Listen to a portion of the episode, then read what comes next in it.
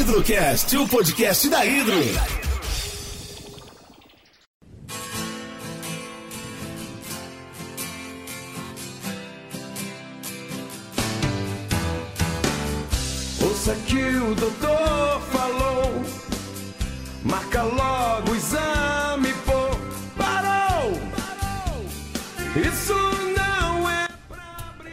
Estamos começando o Hidrocast especial aí sobre saúde do homem.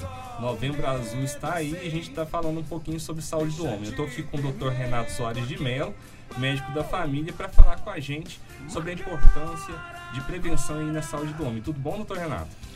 Tudo bem, Marcos? Bom dia, bom dia, ouvintes da Hidro FM. Então, nós estamos aqui hoje para bater um papo sobre a saúde do homem, sobre a importância do Novembro Azul né, para a nossa comunidade, para a população em geral.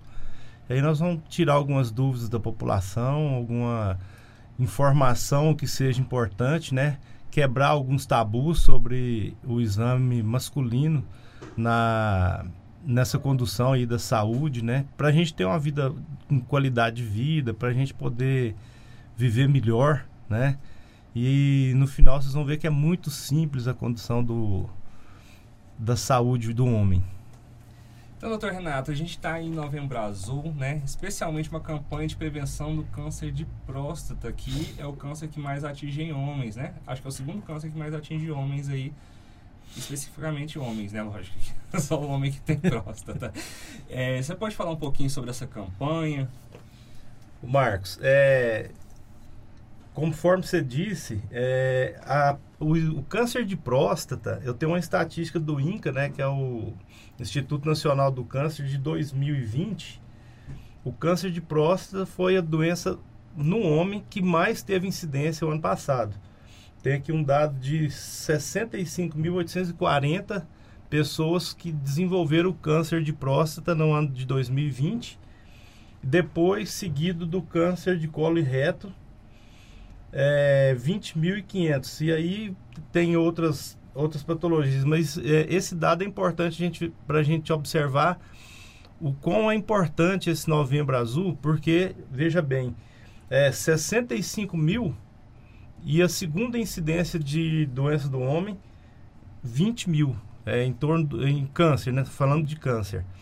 Então, por isso surgiu essa necessidade de falar um pouco sobre o câncer de próstata, é, mostrar para a população que não é só para fazer um exame, né?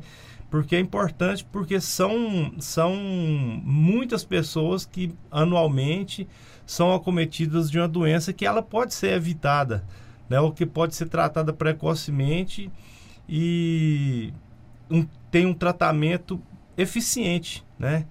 E tem consequências do tratamento da mesma forma que toda, todo, toda doença tem consequência, né? Então por isso a gente trabalha muito com a prevenção, porque eu falo que a sequela que a, preve, que a prevenção deixa é muito menor do que a, a sequela da cura, da, de curar uma doença, né?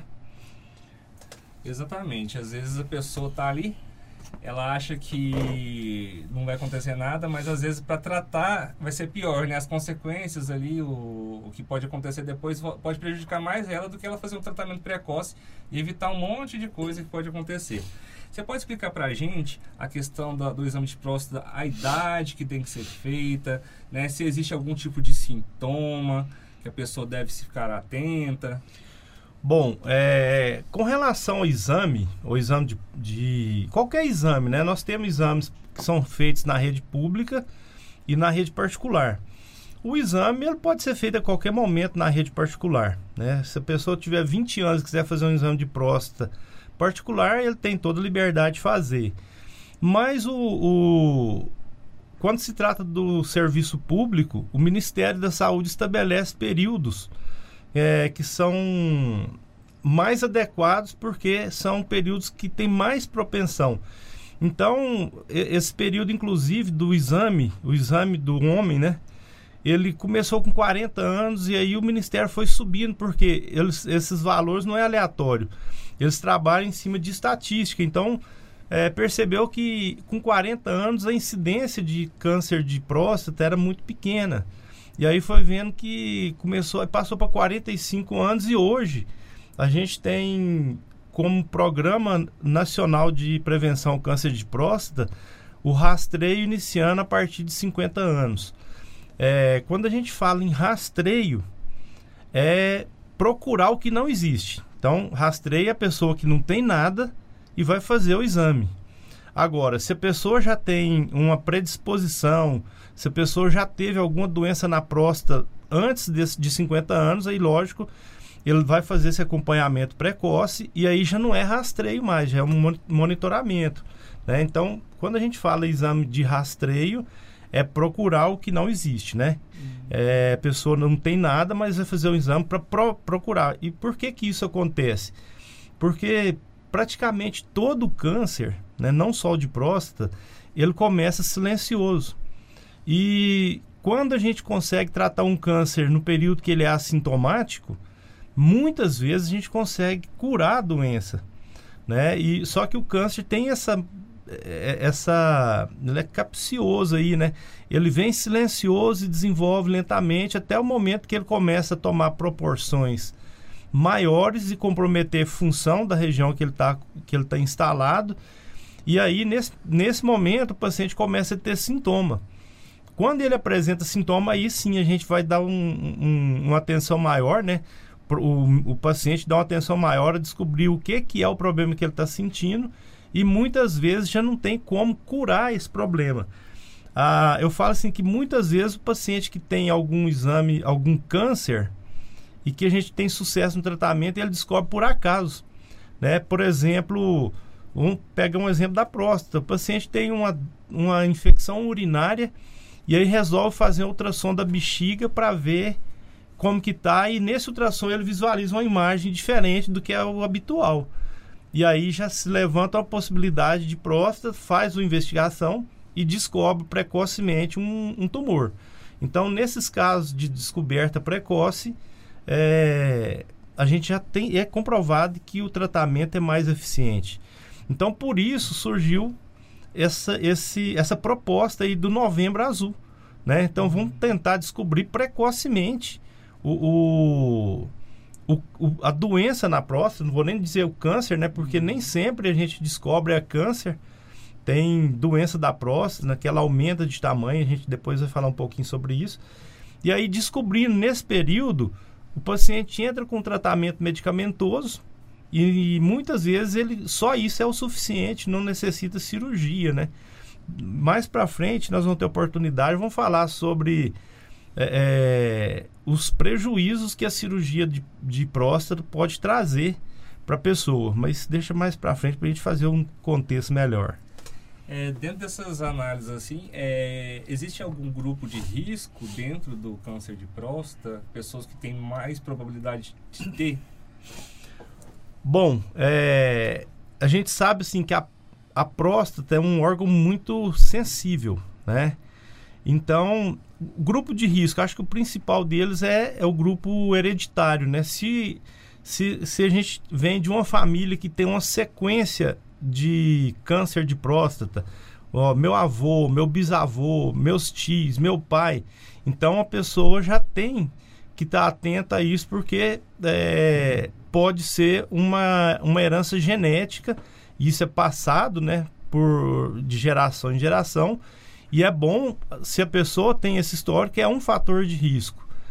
É, pessoas que, que pratica é, alguma prática esportiva ou profissional, por exemplo, quem cavalga muito, anda de moto, anda de bicicleta, é, essa, esse tipo de prática coloca a próstata em pressão, né, quando a pessoa está sentado é, no seu equipamento e isso pode favorecer a um a traumas na próstata que pode alterar o seu, o seu a sua estrutura e pode desenvolver o câncer. É, o, o, a pessoa que tem relação, relação sexual anal, né? Tem, pode acontecer de traumas na próstata também, no, no caso do homem, né? Um homem que tem relação anal pode ter trauma na próstata durante penetração e também pode ser um fator é, de risco para a gente investigar. O que é importante é só para falando de câncer, mas no geral, o que, que é o câncer, né, para a gente entender? O câncer ele ele desenvolve quando a célula de uma estrutura começa a multiplicar de uma forma desordenada. Então nós sabemos que nós no, no, no nosso corpo é, a gente não tem regeneração de órgãos igual a gente tem, por exemplo, um exemplo clássico é a lagartixa, né? Que ela, para se defender, ela ba balança o rabo ali, ele quebra e continua mexendo. Depois nasce um novo rabo ali na lagartixa. Nós não temos essa, essa, esse poder, né? De perder um braço e nascer outro. Mas parte dos nossos tecidos são regenerados. Então, por exemplo, todo dia minha pele troca, de, a minha camada de pele ela é renovada diariamente. Se eu tenho uma lesão no fígado, por exemplo, o fígado vai lá e cicatriza, né? E aí, só que isso acontece de uma forma é, gradual e sistemática. Agora imagina se eu, vamos supor, eu tenho uma lesão na minha pele e aí o, o, processo de cicatrização ele começa a se formar. Suponhamos que o normal seria cicatrizar em, em 20 dias. Com 3 dias já cicatrizou. Só que ele continua produzindo. Então vai formar um tumor ali naquele local. Então isso é o câncer. Né? Quando você tem uma modificação do, do tecido do órgão, no caso nosso aqui da próstata, então, essa próstata começa a ter uma, uma modificação das suas células, né? Isso chama metaplasia. E aí essa célula vai modificando e aí isso traz um crescimento anormal da próstata. A próstata ela é medida por a, a, forma de calcular o tamanho dela é volume. Então a gente mede aí que uma próstata tem em torno de 20 gramas, né? Aí você pega tem próstata que chega a 100.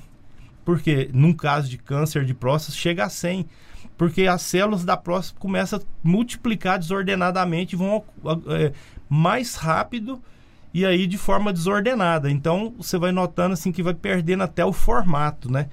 O, na próstata é difícil porque a gente não tem como, como visualizar, a não ser o cirurgião. Mas a pessoa não visualiza. Agora, diferente, por exemplo, quando você tem um câncer de pele, você vê a ferida ali, você vê que ela deforma a pele da pessoa.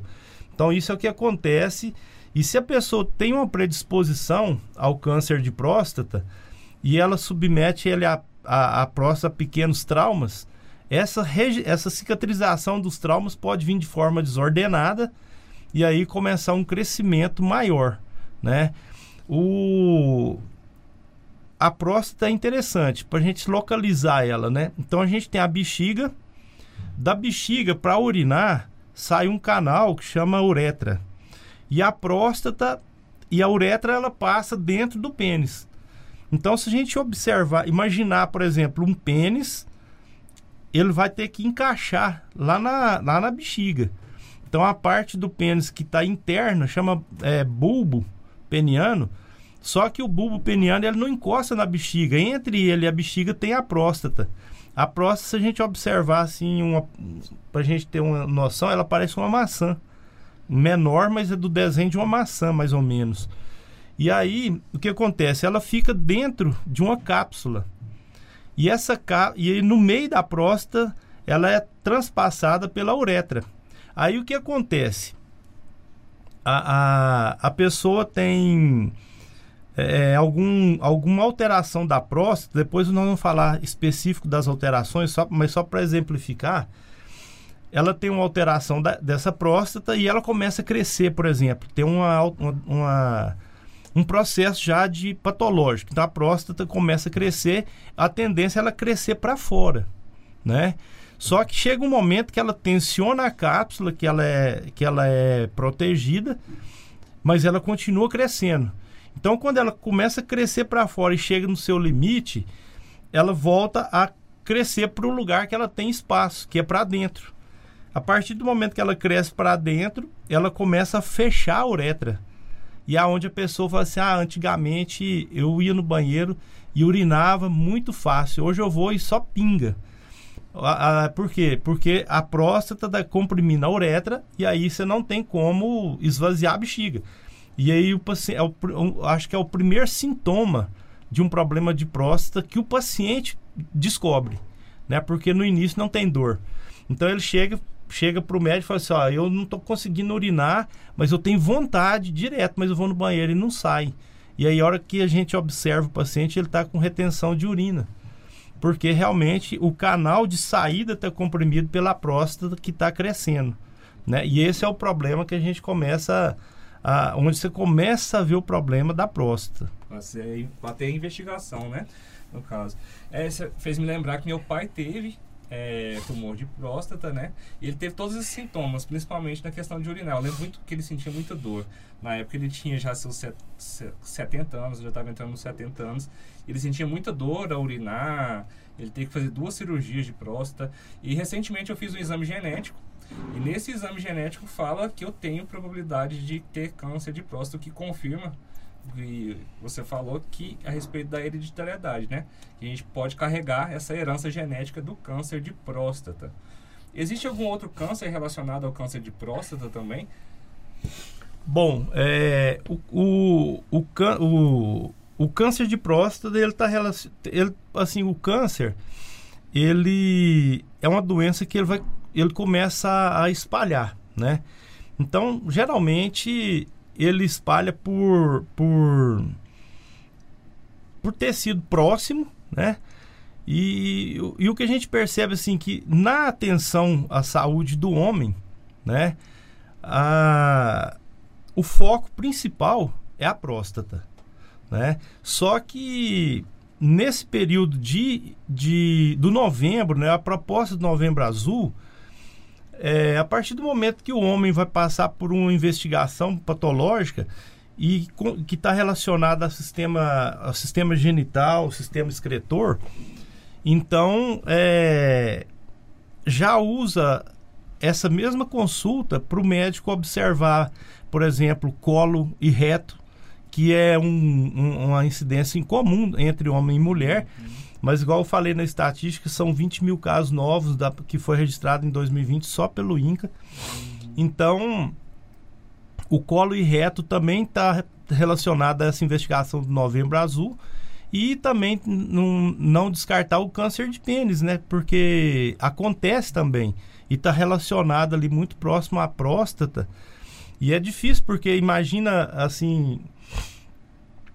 Quando a gente fala de câncer de pênis, é uma é um órgão que é a alta afirmação masculina, né?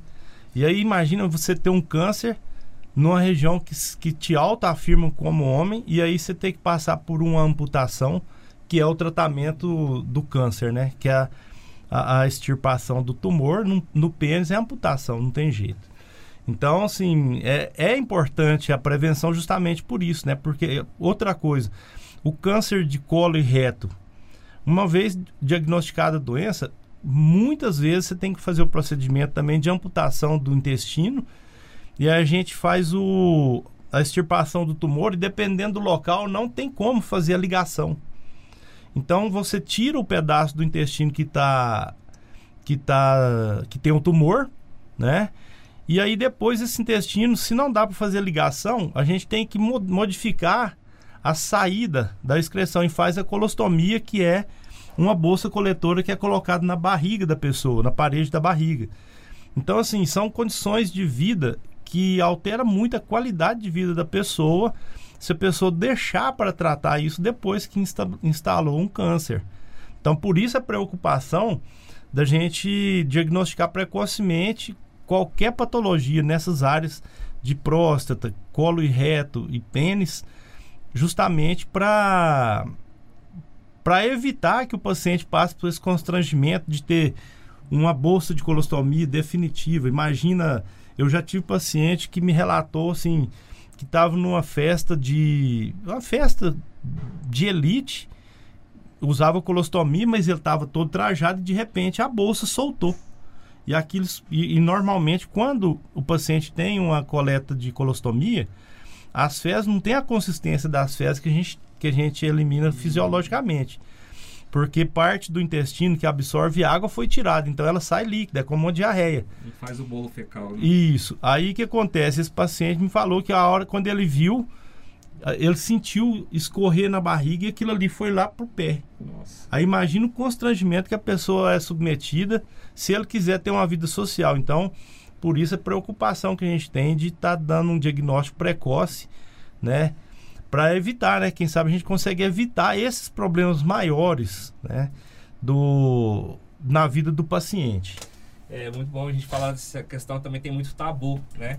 Recentemente eu vi algumas notícias falando assim que é, existem casos de homens que não nem limpam a bunda direito por conta de medo né, de encostar. Imagina fazer um exame de próstata. Tem a campanha do governo né, para lavar o pinto, para evitar essa questão do câncer de pênis. Né, tem até lá Lave o Pinto, né, que o pessoal fez a campanha lá no Nordeste, principalmente, que é um dos maiores lugares que tem casos de câncer de pênis do Brasil. Bom, é, realmente é um tabu, né? Pelo nós nós somos criados numa população, numa sociedade muito masculinizada, né? Onde o homem é é a pessoa intocável ali, é o poder, né? Mas isso não tira a, a, um exame na próstata não tira a masculinidade de ninguém. Isso é questão cultural mesmo, porque olha só, é, se a pessoa vai no banheiro para evacuar, a questão de por exemplo, o pessoal tem um tabu muito grande com o toque, o exame de toque. Vamos falar sobre é. os exames depois. Mas se a gente observar, por exemplo, diâmetro de um dedo e de um. E, e das fezes, quando a pessoa evacua, é muito maior. Uhum. Né? Então, assim, uhum. no sentido assim, de machucar a pessoa, não machuca. Uhum. Né? É uma questão, às vezes machuca o ego, né? Aquela é. masculinidade. A pessoa não deixa de ser homem para fazer um exame de próstata, né? E é diferente da pessoa que tem opção sexual para ter uma relação sexual diferente, porque durante o exame a gente não, não, envolve nenhum sentimentalismo. Né? Não é uma coisa assim que você vai lá por amor, tudo. Assim, a gente tem amor próprio. Uhum. Né? É diferente de você ter uma relação sexual, um homem ter uma relação sexual com outro homem. Né? Mas, assim, o, o esse tabu a gente tem tentado quebrar porque, assim, muita gente. Eu já vi pacientes que conseguiu. E a pessoa agradeceu demais de ter conseguido, porque descobriu a doença em tempo e tratou e melhorou, né? Então, assim, realmente é um tabu. E aí, o que acontece é que às vezes a pessoa. Eu, a gente, eu já trabalhei no interiorzão de Minas, lá perto do, de Brasília, lá no nor, noroeste, e o pessoal lá conversava, a gente falava em exame de, exame de de próstata. Aí assim, aqui ninguém põe dedo não. Os cara, é, o pessoal bravo, né? Aqui não, não, vem com essa não, isso aqui é fechado. Na verdade, assim, é, é, às vezes a pessoa tem esse medo de fazer um, um exame de toque e aí deixa de fazer a prevenção. E lembrando assim que a prevenção não é só o exame de toque. Né? O exame de toque é um deles, que nem é o primeiro. Então a gente começa o exame do Novembro Azul fazendo o exame de PSA, que é um. O PSA chama antígeno prostático específico. É um, um marcador da próstata que ela libera quando ela está sofrendo algum tipo de agressão. Por exemplo, é, vamos supor, se eu te passo o, o, o, um pedido de PSA, aí você pega a sua bicicletinha lá na vila e vai pedalando lá para o laboratório para colher o sangue. Vai dar positivo. Porque você veio de bicicleta em cima da próstata, sentada ali. A hora que você chegar lá, essa próstata foi comprimida pelo ato de, de pedalar e ela vai liberar o antígeno PSA. Então, quando você vai fazer o PSA, o que, que a gente orienta? Dois dias, pelo menos dois dias de repouso da próstata, que é evitar relação sexual, seja ela homoafetiva ou não, né? evitar andar de bicicleta, evitar andar de cavalo, né? Qualquer prática que submeta a próstata a uma, a uma pressão deve ser evitado justamente para não estimular a liberação do PSA, porque senão vão ter o resultado falso positivo, né? Aí, por exemplo, então começou com o exame de PSA, o valor dele está muito baixo, Normalmente, quando há uma alteração da próstata, o primeiro valor que altera é o PSA. E aí o, tem paciente que chega no consultório que a gente vai encaminhar assim: Ó, oh, eu quero fazer, mas aquilo do dedo não, viu? Então, na verdade, não, porque os outros tá tudo bom, né? Na verdade, assim, cada, nós temos três exames, basicamente, que são feitos para próstata. É o, o, exame do PSA, o ultrassom e o exame de toque.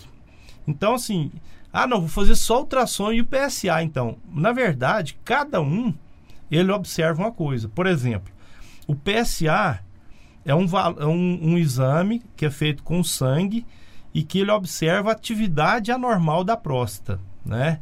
Agora, atividade anormal pode ser só uma hiperplasia, que é uma próstata grande, ou um câncer. Né? Isso vai de acordo com o valor do PSA, que a gente tem uma, uma, uma suspeita. Então, o PSA alterado, aí eu preciso ver se essa próstata está grande. Aí o ultrassom me dá a dimensão. Então, quando eu faço o PSA, ele vê atividade anormal. Quando eu faço ultrassom, ele pode ser feito de duas formas. Ele ele pela barriga transabdominal ou via retal quando tem dificuldade de identificar o, o, o via abdominal.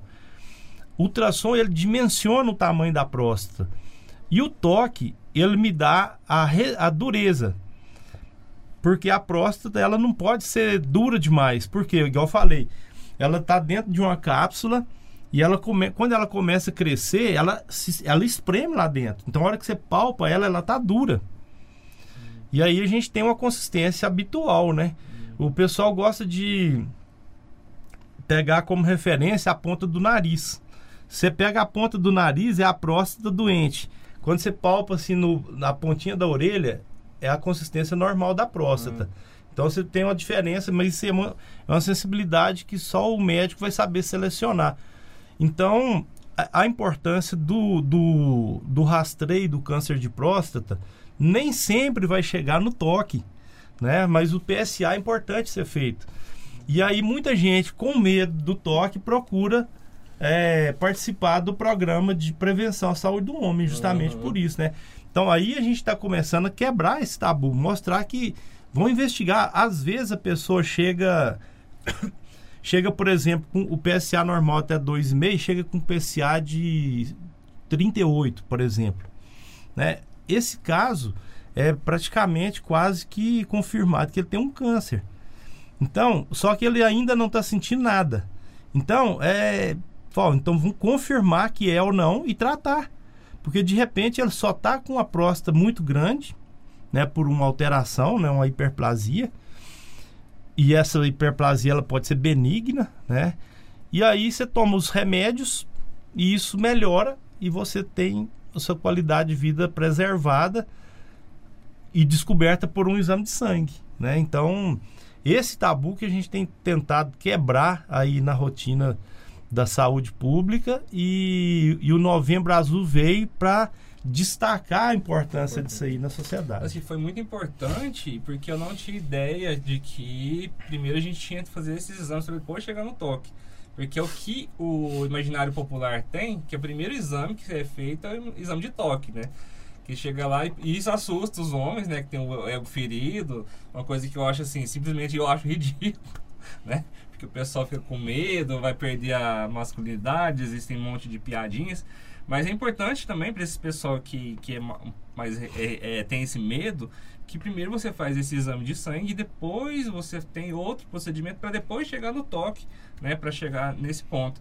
Então, pessoal, é prevenção. Prevenção não é você fazer o exame de toque, prevenção é você ir fazer o exame de sangue e se tiver fazer a investigação até chegar no exame de toque. Então, vamos tirar um pouco desse mito, né? Isso. Agora, é, é, com relação a esse a essa essa a rotina mesmo do, do exame, né? É, o, vamos falar do exame de toque, que é o que, que o povo mais teme.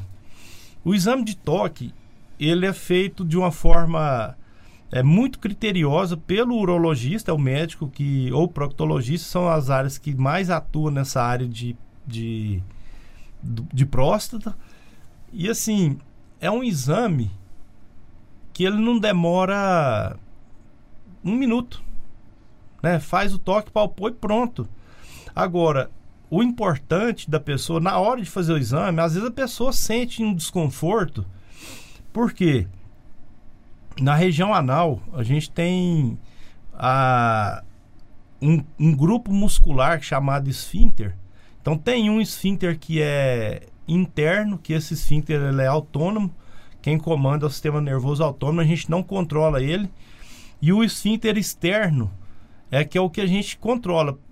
Para ficar bem fácil, né, para quem está nos ouvindo entender, o esfíncter externo é aquele que quando você está com a dor de barriga, mas você está ainda descendo um ônibus para ir para casa, você ainda consegue apertar ali para esperar para não fazer na roupa.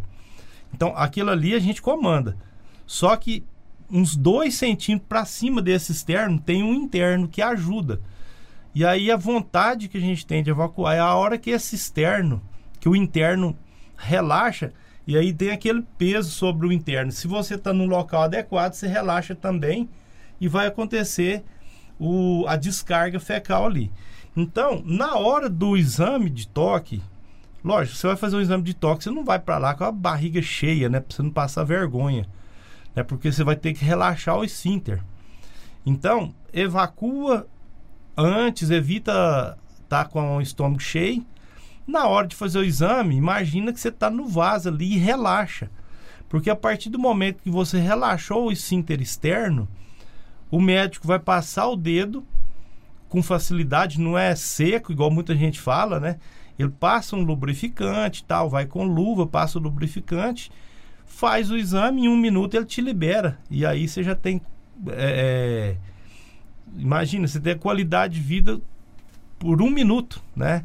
E o, todo profissional que realiza o exame ele tem completamente respeito ao pudor da pessoa, você vai estar coberto. É, o paciente é coberto pelo, pelo médico e só fica exposto à área de, de estudo, né? Não tem nem, nem a posição, é como o povo fala que é aquela posição de gatão, né? A posição que geralmente o, o paciente fica deitado de lado, que é uma forma mais tranquila, você flexiona um pouco para você posicionar melhor a maneira de fazer o teste. Então, assim, é um exame super tranquilo e é um exame, assim, muito norteador para a saúde do homem porque você consegue diagnosticar um problema muito precoce e fazer o tratamento adequado. Aproveitando que já entrei no tratamento, então vamos lá falar um pouquinho sobre, né?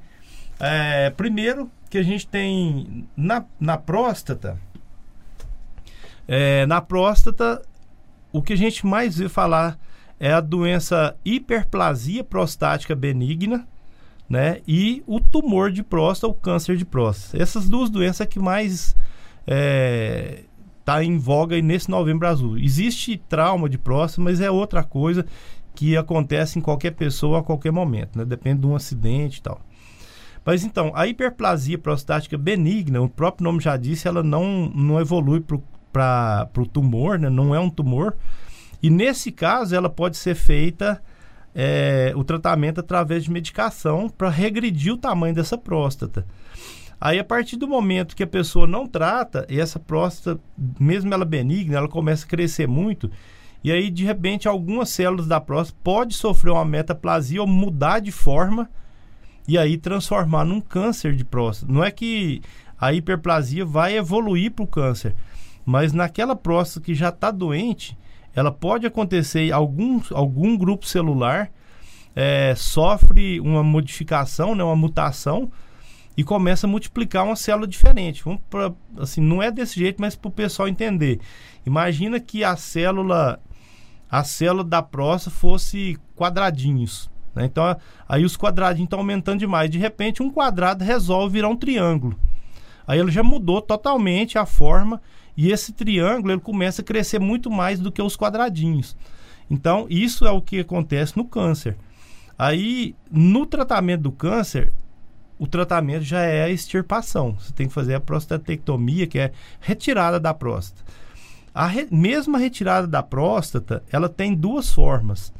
Você tem uma que faz por raspagem, aí vai o, o médico entra pelo pela uretra ali pelo pênis, leva uma sonda e ela vai roendo essa próstata de dentro para fora, para não atingir a cápsula, porque na cápsula existe uma rede, uma rede nervosa que inerva toda aquela região genital, peniana, bexiga, né?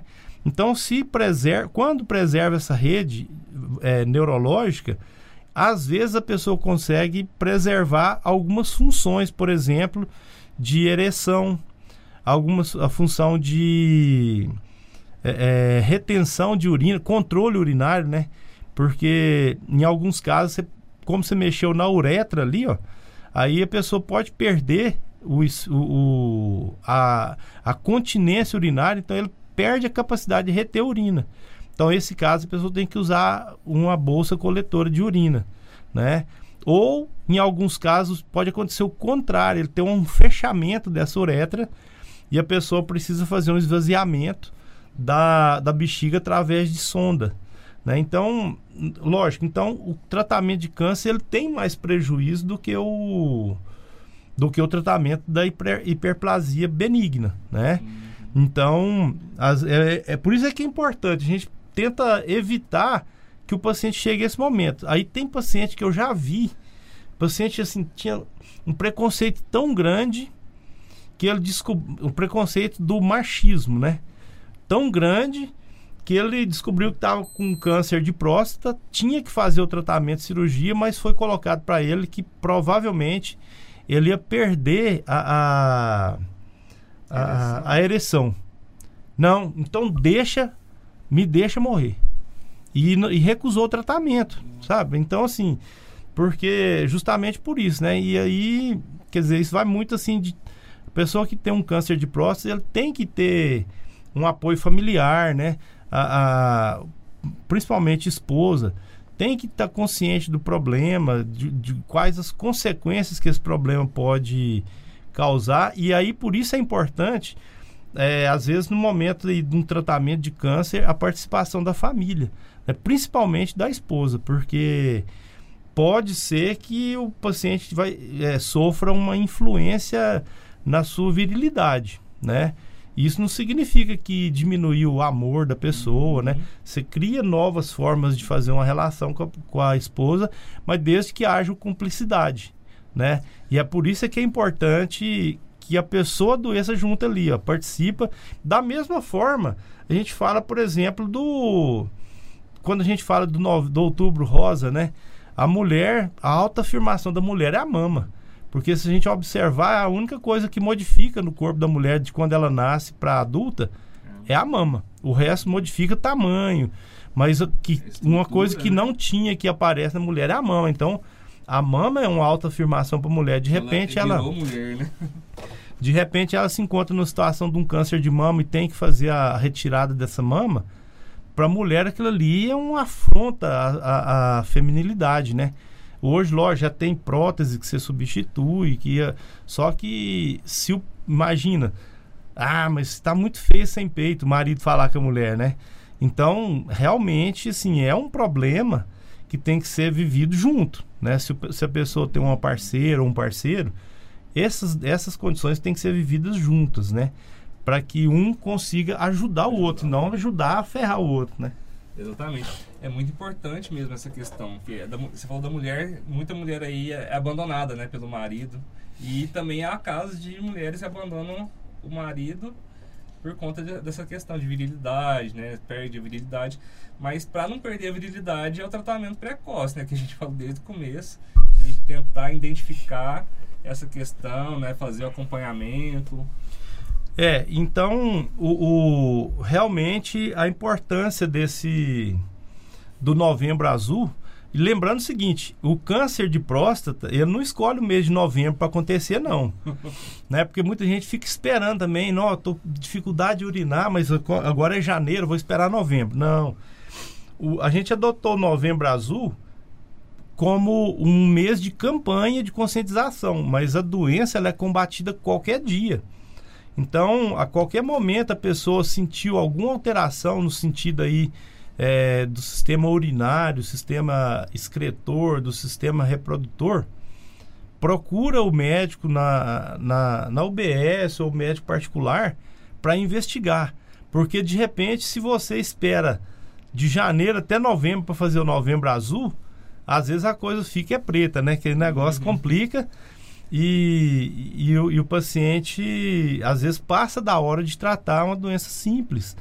Então, é, esse mês de novembro a gente adotou ele para divulgar a importância do tratamento da próstata, né? Mas não é só em novembro. Igual tem gente que faz o câncer de mama e espera todo o mês de outubro. Aí, no caso, assim, a gente usa o novembro, os meses que é destinado a, a campanha de rastreio, tá certo de pessoa que não tem nada, por exemplo, não tem nada na mama, eu vou fazer um exame no, em outubro, que é o mês destinado ao rastreio. Eu não tenho nada na próstata, mas eu tô com 50 anos, então eu vou fazer o teste, vou fazer a consulta urológica para ver. Agora, se eu tenho 50 anos, o ano passado, o ano passado eu tinha 50 anos, fiz o meu exame de próstata e deu uma alteração na minha próstata, ela estava grande. Fiz o remédio. Agora não vou esperar o outro novembro para ver se, porque aí vamos supor, eu fiz o exame, deu um problema de, só de hiperplasia, tomei a medicação, mas eu continuo com o mesmo sintoma, estou com dificuldade para urinar, está começando a arder. Ah, mas eu vou esperar novembro para fazer de novo. Não, né? Aí a gente vai procurar uma vez você começou, porque lembrando que o novembro azul, outubro rosa são referentes a rastreio, né? A partir do momento que a pessoa foi diagnosticada com a doença, aí já sai desse rastreio. Aí ele tem que fazer o acompanhamento. Os períodos de exame é diferente, o tipo de exame é diferente, né? Mas então no o rastreio a gente usa esse mês de novembro para poder investigar a saúde do homem a partir dos 50 anos. Tá certo? É muito importante, pessoal que está com 50 anos aí já começar a, pre a prevenir. Eu estou só perguntando assim, existem casos que podem acontecer mais cedo? Bom, é... como a gente falou, né? Se, o, se a pessoa tem uma predisposição, né? Às vezes a pessoa teve, tem uma predisposição genética, né, tem uma, uma condição hereditária, isso pode surgir mais cedo, pode surgir mais precocemente. Pessoas, por exemplo, que é, trabalha de bicicleta, entregador de bicicleta, trabalha aí mais de 5 horas por dia, todo dia pedalando, tem chance. Isso é, tão, é tão realidade que nos Estados Unidos surgiu um, um, um estudo há um tempo atrás já há bastante tempo atrás, sobre doença da próstata em ciclistas profissionais, né? Aí constatou que alguns ciclistas eles tinham é, é, quem praticava o ciclismo pelo menos 5 horas por dia, todo dia, ele tinha mais risco de desenvolver doença na próstata de forma mais precoce. E isso é tão, é tão verdade que a gente observa assim que se a gente for voltar aí há 20 anos atrás, as bicicletas que a gente tinha de, de treino, né? De ciclismo, não essas hoje, hoje tem essas bicicletas de, de mountain bike, né? Que é o, cili, o cilinho é, parece um banco, né? Uhum. Tamburete ali grandão. Mas a bicicleta de ciclismo, que é aquela, aquelas da roda fininha, o, o selim delas era tipo uma pirâmidezinha pequenininha, uhum. encaixava certinho. Hoje já mudou o, o conceito de selim. A gente pode observar que as bicicletas modernas hoje saem com o selim com um centro vazado. É justamente para ab não absorver a pressão da próstata ali. Então aquilo ali serve como um descanso da próstata, porque já viu que esse pessoal tinha problema de desenvolver doença precoce na próstata. Então, assim, é, respondendo a sua pergunta, pode sim ter alguns casos mais precoces. Né? A pessoa que tem que praticava muito vaqueiro, que anda muito a cavalo, né? É, e é, isso é assim, né? Ah, vou no final de semana na fazenda do meu avô e vou andar a cavalo. Não, isso não tem problema. Mas assim, uma, a pessoa que trabalha todo dia em cima de um cavalo aí fica 5, 6, 7 horas todo dia. Tem mais chance de ter de ter a doença precoce, né? Hum. Pessoas que tenha homens que tenha relação anal né, tem chance de ter porque existe um contato da próstata durante a penetração. Então, ah, ah mas então você é, é contrária? Não, não tem nada a ver. Mas eu acho assim que já que você optou por isso, então que cuida, né? Anualmente faz o seu exame de próstata para ver se está tudo certo. Né? Não, tô, não, não sou contrário a ninguém, cada um é dono da sua vida, né? E faz o que ele achar mais certo e mais prazeroso. Mas se, se, se, o homem optou por ter uma relação sexual é, anal, lembra que ele tem que cuidar de fazer o exame para acompanhar o, a saúde da sua próstata. Isso é importante. A pessoa tem que ter consciência também que é por conta da questão da fricção ali, né, na próstata. Tem alguma coisa que o senhor queria acrescentar aqui na nossa conversa? Bom, é, o mais importante, o, mais importante que eu acho agora, fala, voltando a falar do Novembro Azul, é, nós, nós temos hoje, vamos falar de Nova Ponte, que nós temos uma equipe, as equipes de saúde estão preparadas para receber o paciente, né, nas unidades de atenção básica, é, estão preparados para receber o paciente. Eu acredito que esse perfil é de todo o Brasil e orientar a melhor conduta para esse paciente, né? Da, da, do Novembro Azul. Então, uma vez que você chegou, que você está dentro do grupo, é, não vou dizer grupo de risco, né? Mas é, é um grupo de risco, a idade é um, um fator de risco. Então, se você está dentro do grupo de risco, procura o seu médico na atenção básica e discute com ele a melhor forma de fazer a sua prevenção. Né? Se é só o exame de sangue ou se, se ele vai preferir optar por fazer o exame completo, vai, te encaminha para o especialista e aí você vai ter uma qualidade de vida melhor. E nós estamos lá à disposição para receber o paciente de forma respeitosa, de forma profissional, para oferecer a melhor qualidade de vida para o paciente. O objetivo nosso é esse, né? E fica então a dica, né, de 50 anos ou mais vamos cuidar da saúde da próstata, porque a vida, a vida segue, né? Exatamente. 50 anos você está começando a viver, né? É. Então, muito obrigado, doutor. Muito obrigado mesmo. Espero ver você aqui de, de novo com outros temas que a gente possa conversar, falar, orientar as pessoas. Muito obrigado mesmo. Quer deixar um abraço para alguém? Então, eu, eu agradeço, agradeço a, o convite, né? Eu, eu gosto muito de compartilhar conhecimento, de ajudar a população no sentido assim de divulgar e me coloca à disposição, né, pelo através de, do, do, da rádio Hidro, para a gente fazer outras campanhas, outros temas que for que vocês quiserem discutir para ajudar aí a, a, melhorar o conhecimento da população.